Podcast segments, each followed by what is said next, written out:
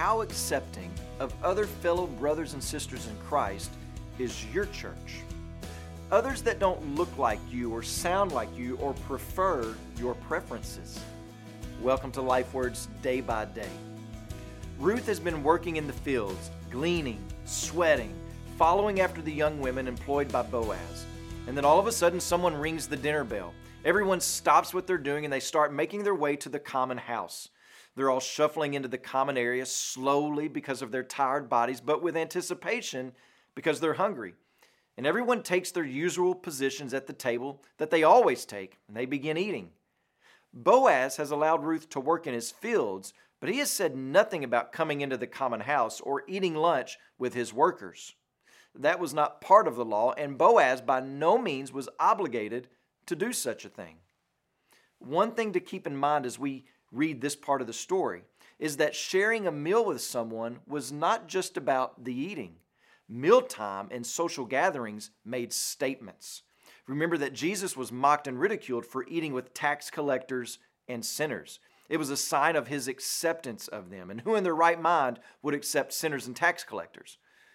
Jesus instructed people not to take the place of privilege at social gatherings, so that at the very least, if you're requested to change seats, you won't be moving down the social ladder, but up. So we have to keep in mind that what we have taking place before us in the book of Ruth is not just a refueling so that Boaz's workers can keep working.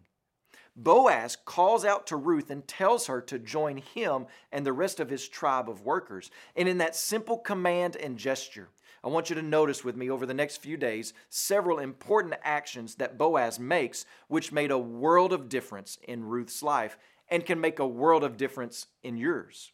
First, Boaz calls out to Ruth, a Moabite, to come near. Up until this point, Ruth has kept her distance. She knew the protocol, she knew her place and her limits. She was a widow a foreign widow, a Moabite widow, which put her about as low as any person could go on the socio-economic religious ladder. To a large degree, she was perceived as the enemy, a weak, vulnerable enemy. And yet Boaz tells her, Come near. You belong at my table because I say so, and my word is enough. You're no longer an outsider. You belong here. You are accepted. Boaz accepted Ruth and brought her into his circle, not because Ruth was a hard worker. Boaz accepted Ruth and brought her in because it was displayed for Boaz that Ruth had truly embraced Yahweh and that Ruth had been accepted by Yahweh. She had taken refuge under the wings of God, and anyone who takes refuge there can expect to be rewarded, and one of the gifts is being accepted by God's people. Today, please pray for Brandon Lingle and his family, our missionaries in Thailand. And also remember the Ukrainian Life Word broadcast that's heard throughout Canada, the United States, and Ukraine.